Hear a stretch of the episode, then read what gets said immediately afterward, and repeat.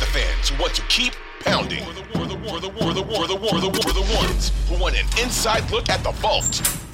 This, this, this, this, is Views from Mint Street. Now, here's your host, Lonzo Wrightsell and Rob Brown. Welcome in, ladies and gentlemen, to episode one of our brand new podcast, Views from Mint Street, a podcast dedicated exclusively to the Carolina Panthers and exclusively to you. Ladies and gentlemen, we are glad to have you and look forward to chatting silver and blue pigskin with you week in and week out all season long, heck, all the way through the off season. My name is Rob Brown, the 2022 South Carolina Broadcasters Association Sports Talk Radio Show of the Year was hosted by me and the gentleman sitting eh, next ish to me right across the metaphorical glass. He is my executive producer and co host on our regular show, The Rob Brown Show. Now, my executive producer and co host here on Views from Mint Street, Lonzo Wrightsell. We are thrilled to have you guys. We are going to be going, uh, uh, going on with this podcast starting this week. We'll be on twice this week. Got another episode dropping for you on Friday where we will take a look at the final preseason game of the year. And then NFL week one, we will be bringing you a pod three times a week. So wherever you subscribe to your major podcast, Spotify, iTunes, Google Play, Stitcher, wherever it might be. We want you to go get downloaded, go subscribe, go follow, do all the fun millennial influencer stuff with the buttons that you're supposed to do so that you don't miss an episode of Views from Mint Street. Again, my name is Rob Brown, Lonzo Wrightsell on the other side of the board, and we're going to be talking Carolina football with you guys week in and week out for the foreseeable future. Hello, Lonzo. Hello, Rob. I'm so excited to be a part of this podcast because I've been a Panther fan for uh, 25 years. So, looking really forward to this. From the very first time that I moved here, I got to go to Panther camp. They'd only been doing it for a uh, for a couple years. It was a little small at the time. I still have the Panther watch that I got for for for swag for going there, and uh, then from then on it grew to to FanFest. I actually got to be on the stage and lead FanFest at one point for the Panthers. Uh, Mick Mixon was unable to be there one year. Got to do it. Got to see the. Um, rotund mayor of Spartanburg pretend to run in with the football. It was such a good time. So, been around the Panthers, been able to talk about the Panthers for years, and big Panther fan. Cannot wait. Gonna love uh, talking about this and can't wait for the season. Yes, indeed. Just a handful of weeks away. We do have one more preseason game to go. And on Friday, we will bring you a pod breaking down that final preseason game. But before we get there, obviously, over the last week or so, there has been a lot of news out of Charlotte, North Carolina. And we will jump right in to story number one. No surprise to me, anyway. Baker Mayfield officially your starting quarterback He'll be going up against his old squad, the Cleveland Browns, in the bank in week one as the Browns come to town. Uh, interesting thing, and we're going to talk about this in a few minutes. The Cleveland Browns have not won a week one game since 1999, ladies and gentlemen. That is right. Y2K was still a big fear of ours the last time Cleveland opened the season with a W. We're going to bring that back up coming up in a little while. But we'll start with this. Uh, you know, the question is anybody surprised by this, right? Like, is anybody surprised? Lonzo and I talked about this on our show, The Rob Brown Show, here in Greenville a number of weeks ago, a month and what, some change ago, when Baker Mayfield was brought down to Charlotte. There was never a doubt in my mind that Baker Mayfield would be the week one starter. So, so I don't know about you, man. This this is this is a shock, I assume, to absolutely nobody except maybe Sam Darnold, and I gotta think if Darnold's being honest, even he knew that this was this was writing on the wall. There were a couple national media guys that said Sam Darnold would win, and boy, they were wrong. And hopefully they're hiding because they probably should be hiding. I do want to uh, throw out a warning here, a disclaimer. Uh, this will be the only time that I give this warning. Sometimes, every once in a while, you might hear something yelled, and uh, it's it's it's going to happen. Don't be afraid. Uh, it's something that we learned is a thing at training camp. Baker! There it is. There it is. I love Baker yelling guy. Yes, so do I. And there were multiples of those. And it started out like the first day he walked out at Wofford College. Baker! And then it continued. Uh, then after, so every once in a while, you might just have to yell that. Yeah, I mean, who was really surprised about Baker being the starting quarterback? Maybe Cleveland was like, well, he'll go there and, and they'll realize that he's a child and he's immature and, and they need a grown up in the room. We and need it, an adult in the room. And Get over your damn selves. There's no way they're going to pick Baker Mayfield as their starter, but we knew. Yeah. Most people knew when yeah. Baker came in uh, that he would be the starter, and uh, he's shown reasons why he should be.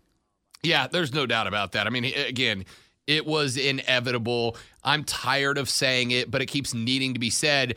Baker Mayfield showed up in Cleveland after a year where they were 1 in 15 and within a couple of years had that team in the playoffs for the first time in what forever. I think they've won one playoff game in like I think since Abraham Lincoln was president basically.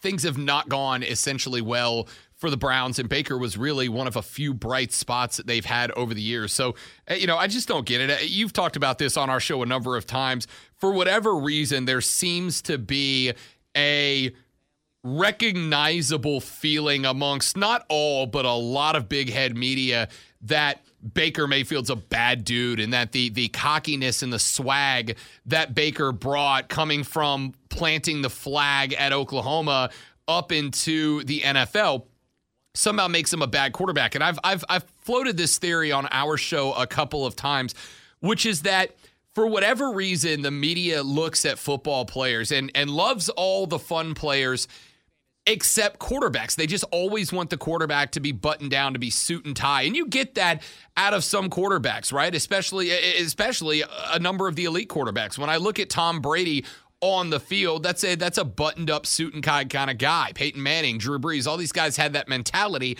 But you can be a QB and have a little fun. And I think the sliding around the field on the pregame and just dance into the music during warmups and whatnot, I feel like people have expected that Baker's going to be more more business mentality, more of a adults in the room. But when it comes down to it, the dude can ball. The dude can play. And he's got weapons in Charlotte that I think are going to help those big head media folks recognize maybe it wasn't on Baker in Cleveland. Maybe, maybe Cleveland is just a bad franchise. Maybe. But we'll see. We'll talk about it. I did want to ask one more question regarding that, and it's it's why did it take so long for Matt Rhule to come out and name Baker Mayfield the starter. And I've got I've got two I think explanations about that. The first explanation is that I think Matt Rhule kind of has an affinity for Sam Darnold, right? Like like Matt Rhule brought Sam Darnold in. And when Matt Rhule brought in Sam Darnold, I think he sold all of us, myself included, for for full disclosure here. A lot of us thought, all right, he was with Adam Gase in the Jets. The Jets are a garbage franchise. Adam Gase has proven multiple times that he does not have any idea how to coach an offense, needless to say, a quarterback. We kind of looked at Sam and went, that dude was too good to be that bad in New York. And Matt Rhule, more than any of us, banked on that, right? Like he brought him down at a point where Matt Rhule was being talked about going on the hot seat, uh, hot seat a year ago. They brought Darnold down, and I think Matt Rhule thought, I can fix this guy. I can change what went wrong in New York and get him right. And it just didn't happen. It just didn't happen. So I think there was some part of him that thought, let me give Sam an opportunity now that there's pressure on him to potentially lose the starting job. Let me give him an opportunity to prove himself because if Darnold comes out and clearly beats Baker Mayfield out for the job, then I can at least go, hey, we brought in a quarterback who's been to the playoffs. We brought in a quarterback who is supposed to be good, and Sam beat that guy. Maybe I wasn't that far off, and it just took Sam a year to get it. That's my first guess. The second guess is I think it was for Baker Mayfield's mentality. I think Matt Rhule wanted Baker Mayfield to genuinely, truly, honestly, realistically win the QB competition. Albert Breer put out on Twitter yesterday that Baker Mayfield effectively won this job after preseason game number one And Matt Rhule just kind of held off on announcing the decision, even though the coaching staff knew that was the decision they were going to go with. And I, I think it was either to spare Sam Darnold's feelings, which they trotted out Sam Darnold for a press conference after he found out he wasn't the starter. And it was like, ah, Michael Scott, the office, cringeworthy to watch. But I think the other aspect of it was they wanted Baker not to feel like he was just going to show up and be coronated, right? He wasn't just going to show up and we were going to start throwing silver and blue rose petals at his feet. You have to show up, you got to work, you got to learn, and you got to earn the job. And they wanted him to feel like he was in a real competition. Even if we knew he wasn't. So, those are my two guesses as to why we were asking why Baker's not the starter a week and a half, two, three weeks ago, and he just got named the starter this past Monday. You know, I think another part of it is with with Rhule was he was being overly scrutinized and and justly so. He should be overly scrutinized because there was uh, there was a quarterback that he could have gotten in the draft if he hadn't gotten Sam Darnold so early. Uh, a guy by the name of Justin Fields. He could have got. I mean, there were a lot of Panther fans pretty upset about the fact that he went ahead and and got Sam Darnold when they knew that Justin Fields would be available, and the Panthers were picking in a place where they had a good shot of getting him. So he bet on Sam Darnold, and he bet wrong. Sam Darnold, although he looked really good last year, the first couple games, CMC goes down, then suddenly Sam Darnold's seeing ghosts, and he's just not uh, as good as he looked in the first couple games. So you want to keep him around for that. The other thing is, how much of it is them actually listening to what Cleveland was saying. Bringing him in to see it, to bringing Baker in to see if he is that guy that that Cleveland was saying he was, and maybe he did have to come in and prove some things because of that, because of that reputation. Yeah, I, I certainly think there's a possibility, and that led to the next thing I was going to ask, which is, did it pain Matt Rhule to pick Baker Mayfield, right? Because again, Sam was his guy. He you're right, he rolled the dice. He took a gamble on Sam Darnold instead of grabbing Justin Fields, instead of any of the other free agents that were available last year.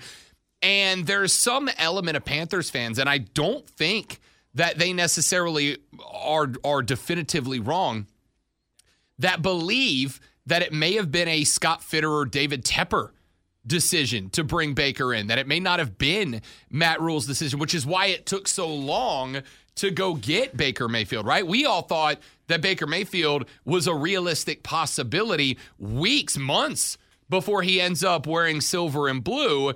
And there's a lot of folks that are asking the very fair question was this a Fitterer Tepper overruling Matt Rhule thing? And it may have been because just like Darnold was Rhule's guy, Rhule is Tepper's guy, right? That was a Tepper decision. So if he's trying, and Matt Rhule trying to save his job with Baker, Tepper's effectively doing the same thing because if Matt Rhule fails, then Tepper and Fitterer, who made the decision to hire Matt Rhule out of Baker, they got to take some of that heat too, especially if the Panthers end up being a five win or less football team this year, the heat gets cranked up on those guys as well. So I don't wonder if this wasn't kind of a forced decision from upper management to kind of save themselves from the frying pan as well as Matt Rhule. So we talked about Matt Rhule. We talked about the, the, the GM. Let's talk about Baker himself now, not being named the quarterback now that he has.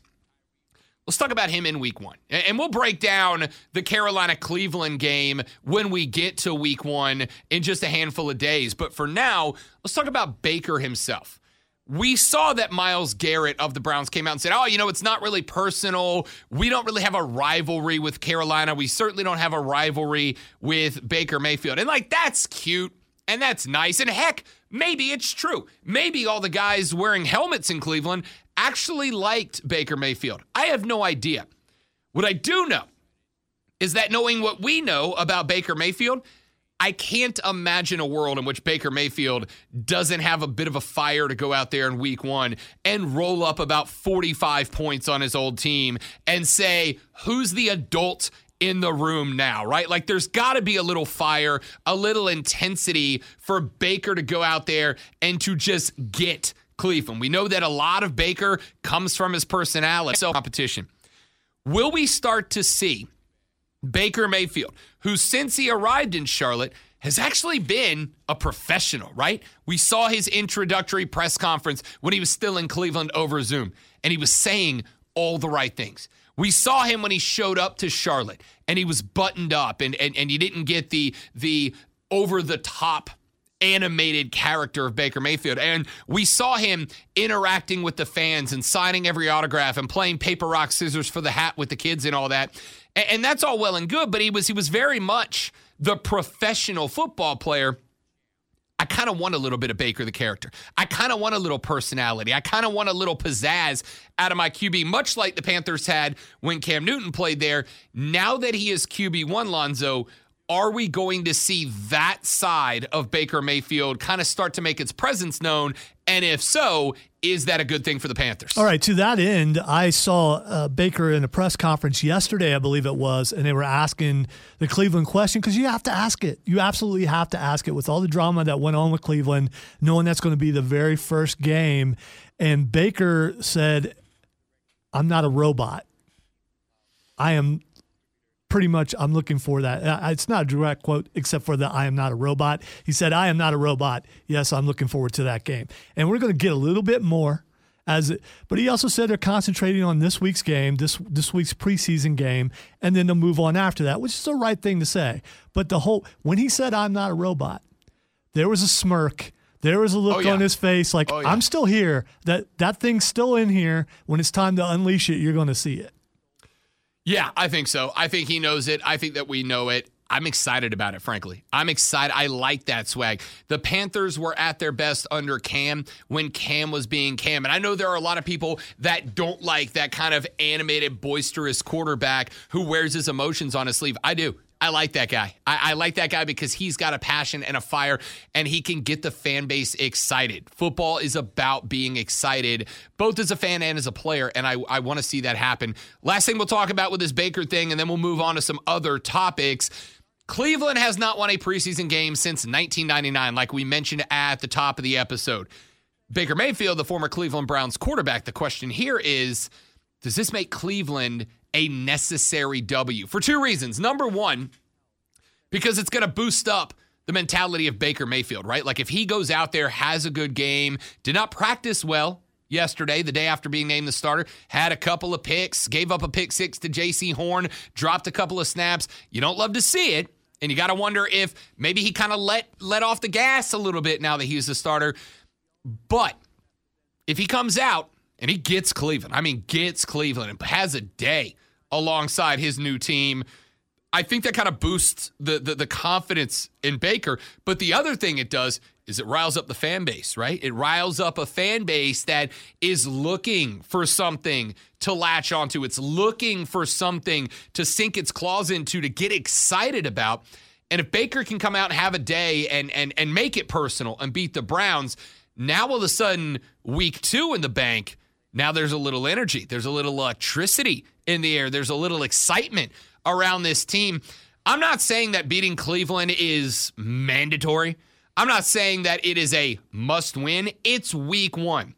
But they got a streak that dates back two decades of not winning a week one game, and your QB1 would grow a lot if he can get that W. I'm not saying it's mandatory. It won't tank the season if you lose that game.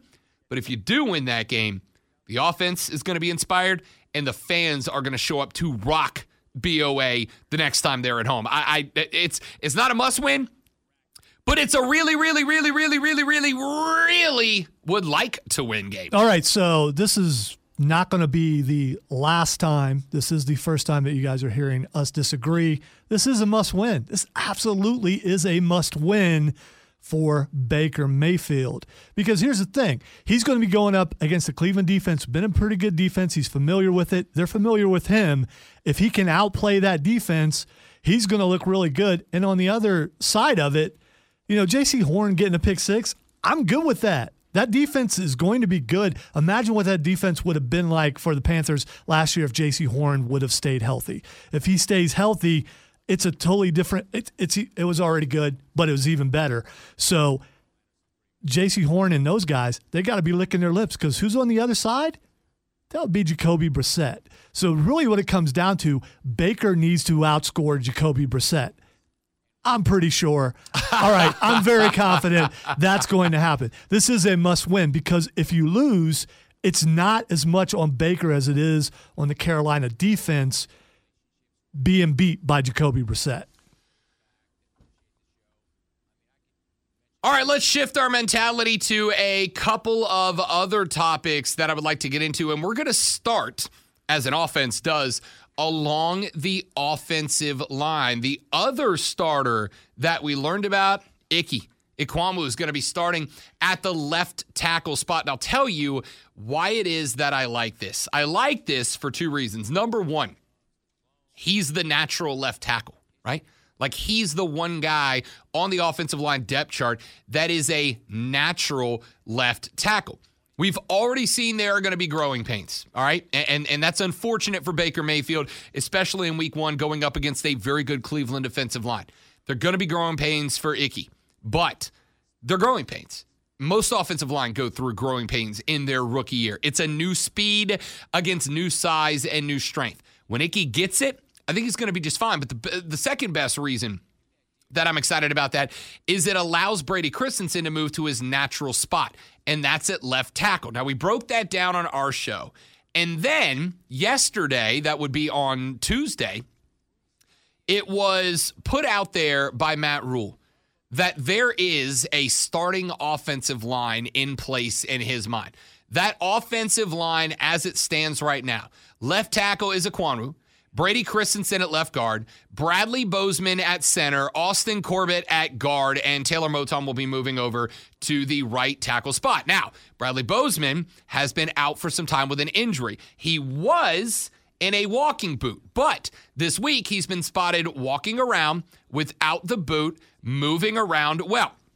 So, if I'm looking across this offensive line, I do not see a great offensive line but I do see an average to above average offensive line. And that's the good news because last year you did not have that. Ickey's going to have growing pains at left tackle. The biggest problem you have with Christensen is that last year they asked him to play left tackle, and he did well holding his own against outside pass rushers. Usually your defensive ends are going around 235 to 245. Now they're asking him to step inside and to block bigger and stronger interior defensive linemen. He may take some time to get used to that. On top of that, there's been the criticisms about having short arms. That was a bigger criticism when he played tackle, but it does mean that he's got to allow the interior defensive line to get a little closer, to get a little closer to the ball, a little closer to him before he can go hands on. It's not the end of the world. He'll be fine. Bozeman is a fine center. I, I, don't have a ton of complaints about him. He's not the best, but he's he's a good little run blocker. Over on the right hand side, Austin Corbett's interesting. He came over from the LA Rams, coming off of a Super Bowl win. Very exciting pickup for Carolina. I got no problem with that. Phenomenal pass rush block guard.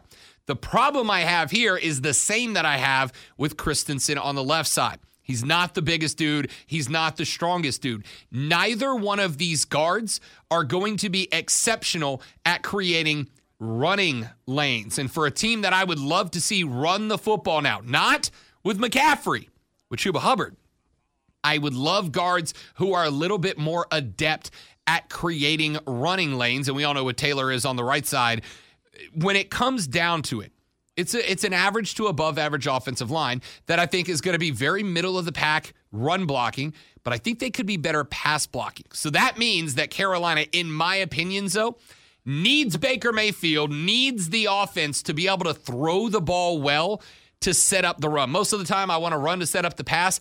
Carolina's going to have to have more Anderson, and I'll tell you who I think the third wide receiver is going to be at the end of the year, and it may surprise you. We'll get to that here in just a minute.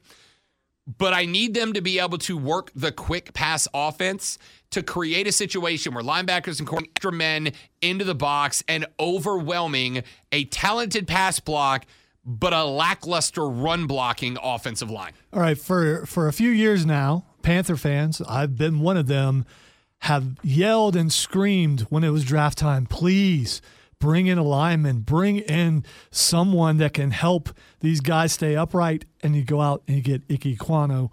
And everyone was so excited about that including me, dude has got the potential to be really, really good. Um, and the other thing is, as a, a, former lineman myself, I realize, and maybe some of you don't, how important that the, the line's more important than than you know the quarterback, the running back, the receivers. The, the line's the most important thing. You know why? Because that quarterback, that running back, those receivers, they count on these guys to be the front line. That's what the line is to uh, to keep them upright, to keep the defenders off of them. I would say that this offensive line is a lot better than last year's oh, offensive yeah. line and the Panthers still ran the ball pretty well with that offensive line last year. With this one, I think they got better opportunities. And I get what you're saying about Christian McCaffrey. You want to keep him healthy. You don't want to run him up the middle a bunch, but still need to run him up there some. And I, I think these guys are good enough to open up some holes for the running back. Uh, uh for whichever running back's in there to keep things honest. And most importantly, these guys are going to keep Baker Mayfield upright so he has time to scan the field. And one thing we've been able to see is how many times he's been able to check down in the, in the preseason. If he can do that in the regular season, uh, I think this line's going to be good enough. Yeah, good enough is what we're going for here, right? Like good enough is is what we're going for in this spot. I I, I don't think they're a dominant run blocking team. McCaffrey's interesting, right? Like we know the health concerns. They're, they're not new. I don't want to see him in a power run game. I mean, you may have to do it every now and then to keep defenses honest, right? If you run a one back set with 22 back there, the one thing you can't do is allow defenses to, to, to, to fade out wide because you know that's where McCaffrey's going. You may have to throw him up the middle. You may have to also go with some two back sets, right? You may have to go with some two back sets in order to balance it out a little bit. Either way, I don't trust the offensive line to open up the type of running lanes that I would prefer with Christian McCaffrey versus Chuba Hubbard back there. But I also don't want to get to the point where I'm telegraphing what style game I'm playing, where Huber, uh, Chuba, uh, Chuba, Huber, Chuba Hubbard is running between tackles exclusively and Christian McCaffrey is running outside tackles exclusively. I don't want to telegraph that. So it's going to be interesting to see how Matt Rhule develops this offense as we see the offensive line, specifically on the left side, grow through those growing pains. But I do think that they are good enough to give Baker Mayfield time to develop to get into a rhythm with his with his wide receiver corps. Speaking of wide receivers, Let's get into the wide receiver corps just a little bit. And and speaking of wide receivers and Baker, I'll start with this. Now, this happened about a week ago, so it's it's it's been a little stale, but I did want to talk about it because I think it is important. There were two primary critics of Baker Mayfield regarding Carolina before Baker became the quarterback at Carolina. Number one was Ben McAdoo, the offensive coordinator, and number two was Robbie Anderson, the wide receiver. Now, most of McAdoo's criticisms came from back when Baker was coming out of college and heading into the draft. And most of McAdoo's criticisms were about his physical game, right? He's undersized and he's got small hands. But being undersized and having small hands is not something that cannot be overcome. Drew Brees was labeled the same guy, and we all know exactly what Drew Brees was in this division for as long as he was it in this division. McAdoo has walked that back. He said Baker's, you know, he's the mentality's there. He's been a leader, et cetera, et cetera, has been praising him excessively. And so is Robbie Anderson. Remember back before Baker got here when the trade rumors started popping out that Carolina would be in the mix for Baker Mayfield. Well, Robbie Anderson went on Twitter and I believe at one point just tweeted no like retweeted a tweet about Baker Mayfield moving to Charlotte and was like, no, I don't want the guy. I don't want to play with that guy. Robbie at one point was sending out some cryptic tweets talking about retirement if Baker Mayfield showed up in Charlotte. Well, Baker Mayfield has showed up in Charlotte, and Robbie Anderson has not retired. In fact, quite the opposite. He has been complimentary of Baker. He said, quote, he's smart. He's picked up the offense. I like his energy a lot. I like that a lot about him, his leadership, his confidence, end quote. Now, the gut reaction I had to that was, yeah, of course a wide receiver is going to talk up his quarterback. Duh, right? Like obviously he's going to do it. But it's one thing to talk somebody up that you have to talk up. And the vibe goes out that you have to talk that guy up, right? It's like when a lot of guys talk up their manager work. Oh yeah, he's a great guy. Uh, is he or does he sign your paycheck? Right? There's a difference. But in listening to Robbie talk about Baker, I almost get the impression Baker's kind of won the guy over a little bit, and it would make sense because not only has Baker shown these things, which is why he's QB one now, but on top of that, Baker and Robbie Anderson seem to be working really well together in preseason camp, heading towards the preseason. We'll get an opportunity this Friday to find out if they've developed game time chemistry because while all the starters sat in the second preseason game against New England, it's shaping up to look like Matt Rhule is going to play his starters for at least one quarter in the third game of the preseason. So we may finally get to see some full speed action with Robbie Anderson and Baker Mayfield that's got some quantity and quality to it. Of course, a wide receiver is going to talk up his quarterbacks, though. But the fact that Robbie and and Baker have seemed to be on the same page, and Robbie is going above and beyond to uh, to to, to compliment as opposed to critique by by giving more than no, like he did on Twitter that day.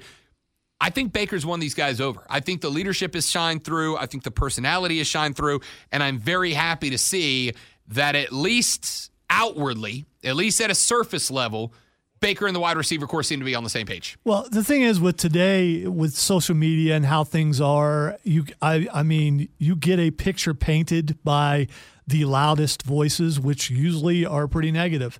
And so, and you may hear some grumblings from from some guys on a team, but until that guy's in front of you and throwing you the ball, that's the only thing that you know. And now that he's there, and you know, Baker could have came to camp and just never thrown the ball to to Robbie Anderson because I'm sure he heard the same things that that Robbie Anderson said, and he didn't do that. He's been spreading the ball around to all the guys. All the receivers seem to be really happy with him. The true test on this is if Robbie Anderson's really really cool with Baker Mayfield. It's probably like five six games into the season because receivers tend to be diva uh, diva ish not a word, but it is now. and uh, when when the divas don't get what they want, they they uh, they speak up. I don't think that's going to be the case because from what we've seen, Baker loves to spread the ball around. I think there's going to be enough balls for everybody, and uh, I think uh, Robbie Anderson is going to be really happy by the end of the season. Yeah, I think that might be the nice thing about having a new quarterback with the new wide receiver corps is Baker doesn't have favorites to play, right? Like in other cities where quarterbacks are there and established for a while, they're they're going to develop favorites, and they're they're sometimes going to telegraph that. He doesn't have that. I mean, he's got to make it. I, I don't think his favorite's going to be the guy that's open. Yeah, exactly. That's exactly what I I think you're exactly right. Uh, let me give you real quick before we wrap this thing up by by kind of taking an overall gander at where we are in the preseason. Shi Smith, former University of South Carolina Gamecock. I'm really intrigued by Shi Smith and what his role can be. He also he went to high school in Union, which is in the area that we're we uh, yeah, right we are broadcasting from, from. Got to cover him a little bit in high school. Was really excited when he went uh, to the Gamecocks. Played really well there, and now Matt Rhule is saying uh, not only is he going to, he's got a shot to be a starter. Yeah. I, I honestly believe there is a chance. I think that Shi Smith could be a fantastic role wide receiver. Right now, I don't think he's going to unseat DJ Moore or Robbie Anderson as top two, but I think he's got every possibility of being wide receiver three. Now, it's interesting because Terrace Marshall Jr. out of LSU is still there. We've seen him get busted up a couple of times. He's got to get back to full health. But Shi Smith is kind of interesting. Number one, the guy's got the opportunity, got the ability, I should say, a ton of circus catches out of the guy, but he is eh, eh, he's rock steady in terms of production. He's absolutely reliable.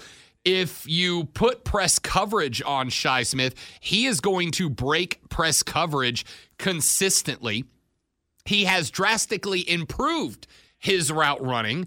The dude does not quit, man. You we hear that high motor guy phrase all the time.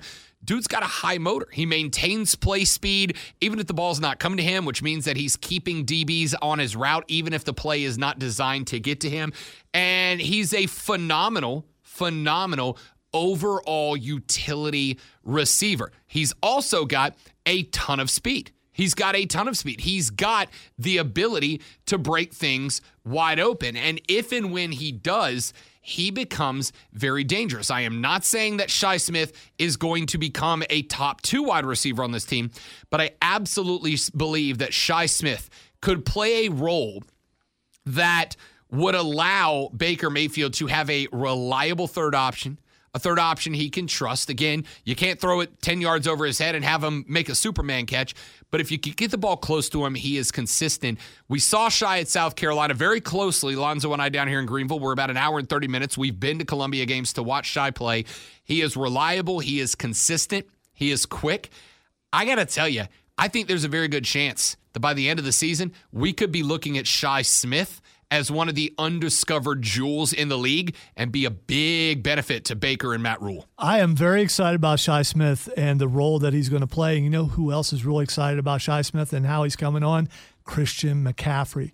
This is Christian McCaffrey's best friend because Shi Smith can be that outlet guy. Be, where it has been Christian McCaffrey, you don't have to throw as many balls Christian's way not that that's a bad thing. That's a good thing what he can do with the ball afterwards. But with Shi out there, if, especially if you put him in the slot, then you can protect Christian McCaffrey a little bit more. Christian McCaffrey doesn't have to be the focal point of the offense, which he has been in the past and has been probably one of the the major catalysts to getting him hurt. You get Shi Smith out there and, and how versatile he is, not only on that, but also on special teams this guy is going to open some things up more for, for Christian McCaffrey and be able to spell him to where he can be out there in spots and people might actually forget that he's out there. All right, let's wrap this bad boy up by talking a little bit about where we stand – in the preseason so far. We have seen two games so far. We saw them opening up with the Washington Commanders. We saw last week the loss to the uh, New England Patriots. Uh, I, I will start by saying this.